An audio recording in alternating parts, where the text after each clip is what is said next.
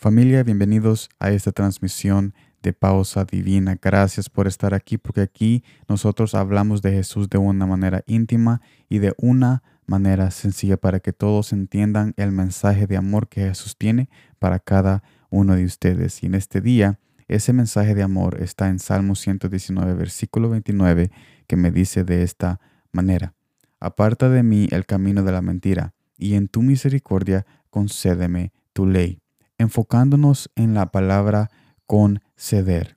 El autor de este salmo anhelaba la ley de Jesús y por eso que usa esta palabra conceder como para enfatizar su emoción y su anhelo de tener la ley de Jesús. ¿Pero por qué?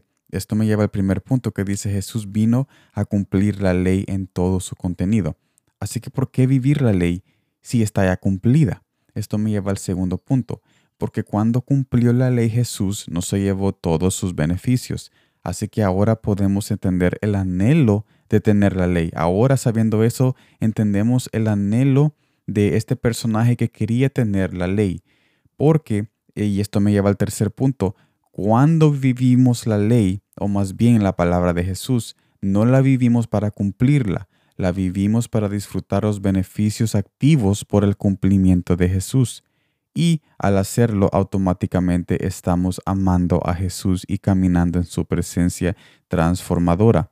Jesús aseguró que cada cosa que hiciéramos tuviera esa sal que da el gusto a un amor ferviente para nosotros. Mire lo que dice Primera de Juan capítulo 5 al 3. Pues este es el amor a Dios, que guardemos sus mandamientos y sus mandamientos no son gravosos. En otras palabras, con este mensaje somos reconocidos, más bien somos llamados a reconocer de que hay una diferencia entre cumplir la ley y vivirla, porque cuando nosotros enfocamos en solo cumplir la ley, nunca disfrutamos de los beneficios, pero Jesús vino a hacer exactamente eso, vino a enfocarse solo a cumplirla porque Él, Él era el mandamiento viviente que sí podía cumplir la ley, porque Él era la ley, Él era el mandamiento. Así que lo cumplió, lo hizo y se enfocó en cumplirla y fue así. Ahora, cuando Él regresó de donde Él venía, que es a la diestra del Padre, Él no se llevó con Él los beneficios, sino que Él dejó los beneficios con nosotros para que ahora nosotros no nos enfoquemos en cumplirla, sino que en vivirla, porque hay una diferencia entre cumplir, cumplirla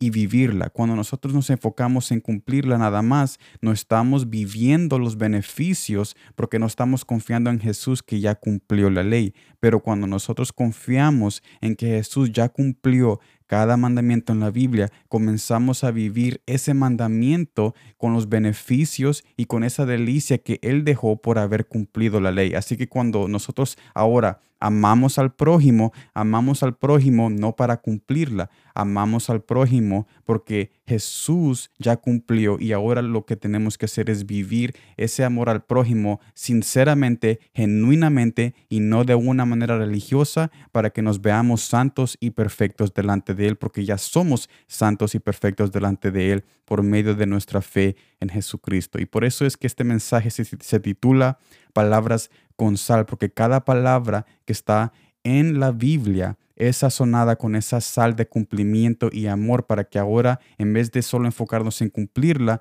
ahora nosotros vivamos esa palabra en delicia, en sinceridad, en genuinidad y de toda honestidad, haciendo cada cosa con amor y misericordia a las demás personas y no solo para cumplirla y decir, mire, mira Jesús, yo ya cumplí esto, entonces ¿qué me vas a dar? ¿Qué me vas a dar aquí? Yo necesito esto. No, Él quiere que hagamos todo incondicionalmente, tal como Él hizo todo incondicionalmente y también añadió esa bendición de cumplimiento a cada mandamiento que nosotros seguimos porque Él cumplió primero la ley para que ahora nosotros solamente tengamos que vivirla, vivirla. Esto significa cuando vivimos la ley, estamos viviendo beneficios, estamos viviendo el amor y la bondad que Él ya ganó por nosotros, para que cuando tú ames al prójimo, no lo hagas sin ningún beneficio, lo hagas con el beneficio ya en tu corazón y por eso es que amas a tu prójimo.